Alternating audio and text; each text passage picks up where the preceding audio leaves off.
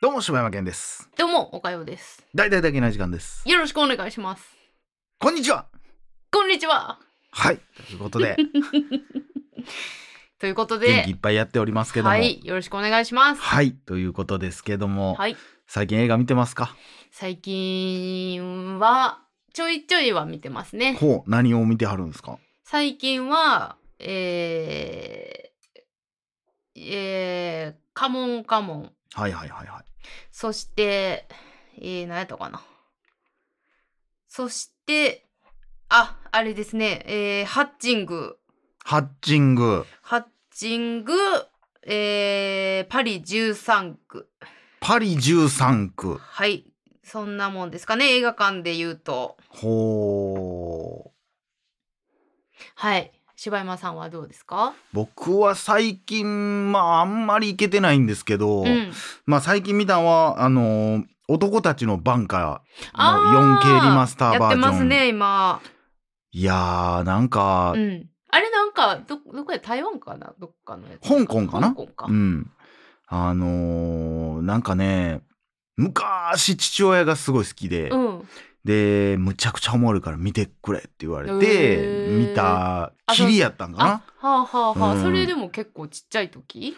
そうやな、小学校高学年か中学校1年ぐらいかな。その時の印象はどうやった？いや、おもろかったなっていう印象やっうんたけど、いや、久しぶりに見ると、すごい、久しぶりに見るとすごい、こう、なんか、内容覚えてた？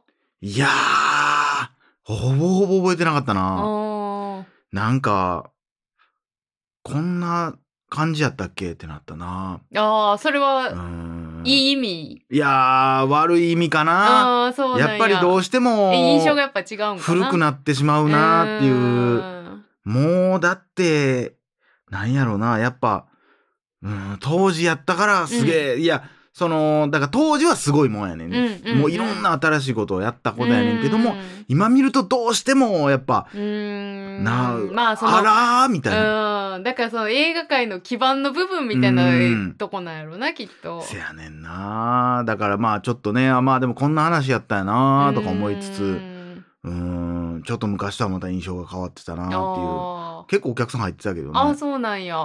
まだやってるもんね。まだギリギリやってますね。もうでも、なんか最近だからもうサタデーナイトフィーバーとか、ねそのまあこのショーシャンクもやる 4K リマスしま。これが、うんその言ったらコロナでうん映画が新しく作られへんからそうな映画会社がそれをやってんのかどうなんか。でもあのバリバリ緊急事態宣言中マジであの第1波とか2波とかぐらいの時は、ほんまにそんな感じやったよね映画館、うん。もう昔のやつばっかり上映するっていう。そうだからそれをだからツやったよな。2019年ぐらいから、うん。またそうやってリマスターしようかってなってるんねかもしれない、ね。それやったらもう個別にできるっていうか、うんみんな集まってやらんでもいいし、うん。そうやんな。そんなんがあるんかな。という、ん。でまあもう一本は私も「カモンカモン」をはい見てまいりましたね。カモンカモンどうでしたか？いや泣いたね。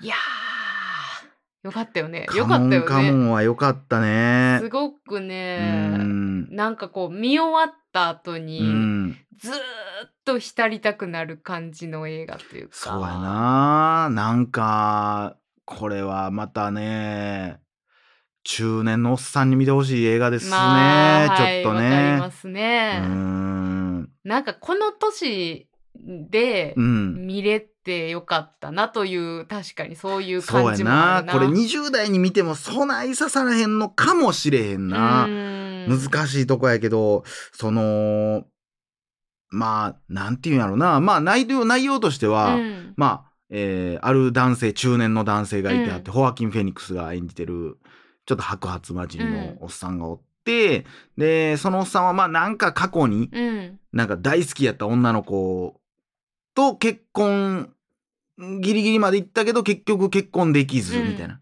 で、えー妹さんがいてはって、うん。でその妹さんは、えー結婚して子供も生まれとってんけども旦那さんがちょっと精神的にちょっとだいぶうーんなんやろやられてしまってて、うん。ちょっとおかしなことを言い出したりしとって、でそれに対してそのお兄ちゃんであるホアキン・フェニックスはちょっと無理やり介入していって別れさせたみたいなうん。過去がありつつ、うん。で1年前に2人のお母さん母親が亡くなりはって、うん。でそれもかなりの認知症で最後の方はこうそれを機にちょっとお妹と揉めて揉めて、うん。わーって揉めてもう1年間疎遠の状態やって、うん。で奥さんも誰もおらへんからすごい孤独の中、うん。まあ一人で仕事をバリバリやっとって、うん。でやってる仕事がなんかラジオかなんかのうんパーソナリティなんかな。まあ今で言うポッドキャストのパーソナリティみたいなことなんやと思うねんけど、のなんかこうインタビュアーみたいなのをうん結構メインにやってはる感じよね、なんか。でひたすらなんかその子供たちに、うん。いろんな州の、うん。あいなんやイリノイ州やないろんなところ行ってその子供たちに未来、うん。この未来はどうなると思いますかとか、うん。あなたはそのスーパーパワーが手に入るとしたらどうどういう能力が欲しいですか、うん。とかっていうのをいろんな人いろんな子供たちにインタビューを取っていくっていう仕事をしてはって、うん。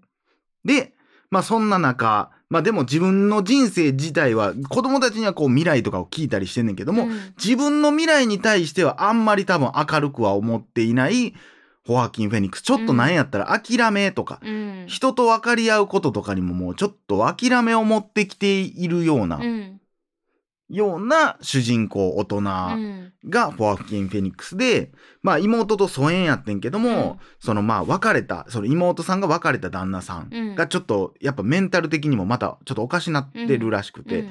でまあもう別れてはおんねんけどうん。やっぱ多分妹さんは好きなんやろな、うん。ほっとかれへんねやろうけどその別の州に住んでるその元旦那さんうをちょっと見に行かなあかんから、うん。ちょっとしばらくの間夫、えー息子をうん面倒見てくれへんかうん。って言って、そのまあホアキン・フェニックス、うん。ちょっとなんやろなこじれてるうん。中年男性ホアキン・フェニックスとその男の子、うん。えー何歳ぐらいの設定なんやろなあれ。何歳ぐらいよね。何歳って言った言ってなんか言ってなかったかな。9歳ぐらいじゃないですか。なんかそれぐらいのイメージやな。うん。小3とかその辺っぽいな。うんうんうんその男の子と、まあ、二人で過ごし始めんねんけうんども、うんまあ、お母さんが、言ったら唯一の、言ったら家族であるお母さんが、ちょっと明日から私、その、ちょっと旅に出るから、みたいな、うんその事情は説明せずに行ってしまうねんけど、その次の日、もう行ってしまった次の日の朝から、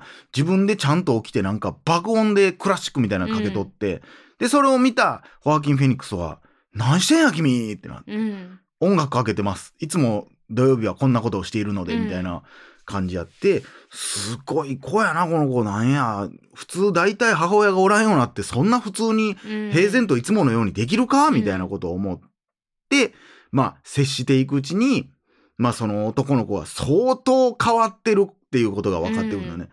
突然急に、私は孤児院から来ました、うんみたいな。は？みたいな。うん、あの親がいない子供ごっこってそういうのそうそうそうがそうそうそう。やるねんな。とか、死んだ子供ごっこみたいな、うんうんうん私はもう死んでいますみたいな、うんうん。みたいなのを、まあ、き、えーまあ、されて、うん。ではそれ それを、ん。あのいつもはお母さんが付き合ってあげてんねんな、そのごっこに対して。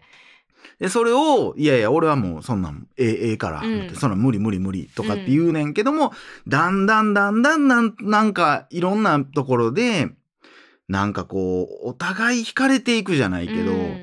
その、ホアキン・フェニックス自体も、やっぱこう、なんやろうな、やっぱ、考えることに、なんかちょっと、嫌気がさしてるというか、うん。妹と、その、なんか、やっぱ子供が率直に聞いてくるのよね。うん。なんでうちのお母さんと疎遠なん？みたいな。うんうん。で、それに対して、いやいやいやいや、露骨に聞いてくるな、お前。みたいな感じやねんけども、まあ、多分そういうのも、昔は仲良かったのとか聞かれても、ああ、まあ、そうやな、とか。うん。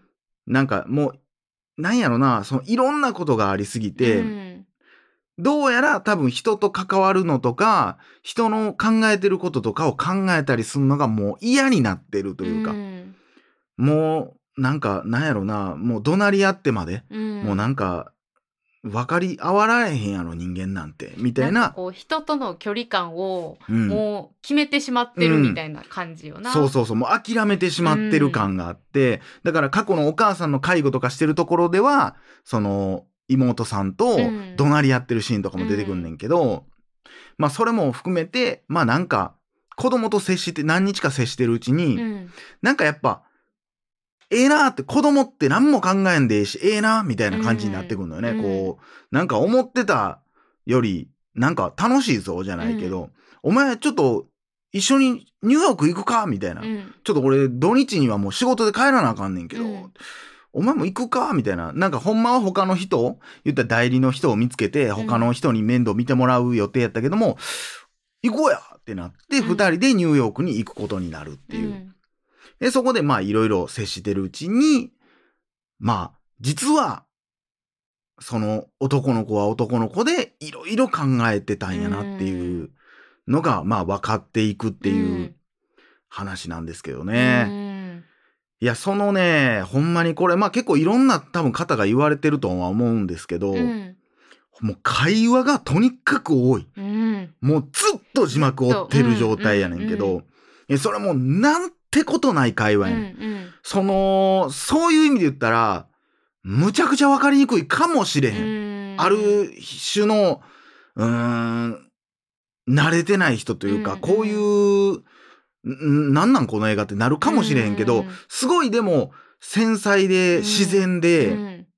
なんかはっきりお互い答えを言わへんのよ。うん。だから、多分俺らの中ではなんか、あ、こうなってこういう感情なんかなとかっていうのは思ったりするとこあんねんけど、その説明自体は多分ないから、うんうん。わからんっていう人がおるかなっていう、うん。何がどうなってんの何の話やったみたいな感じになっちゃう人もおるかもしれんけども、いやー、これでもネタバレもありでちょっとうん喋りたいなっていうところで、ちょっとこっから先、そうですねちょっとネタバレありになります、皆さん。うんはい。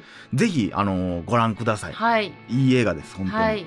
ここから皆さんネタバレありでございますけども、お願い。します。まあ、えーいろんなことがあってね、うん。こうなんか子供がそのニューヨーク行って急に隠れ出したりなんか言ってもニューヨークまあでも元々多分 LA や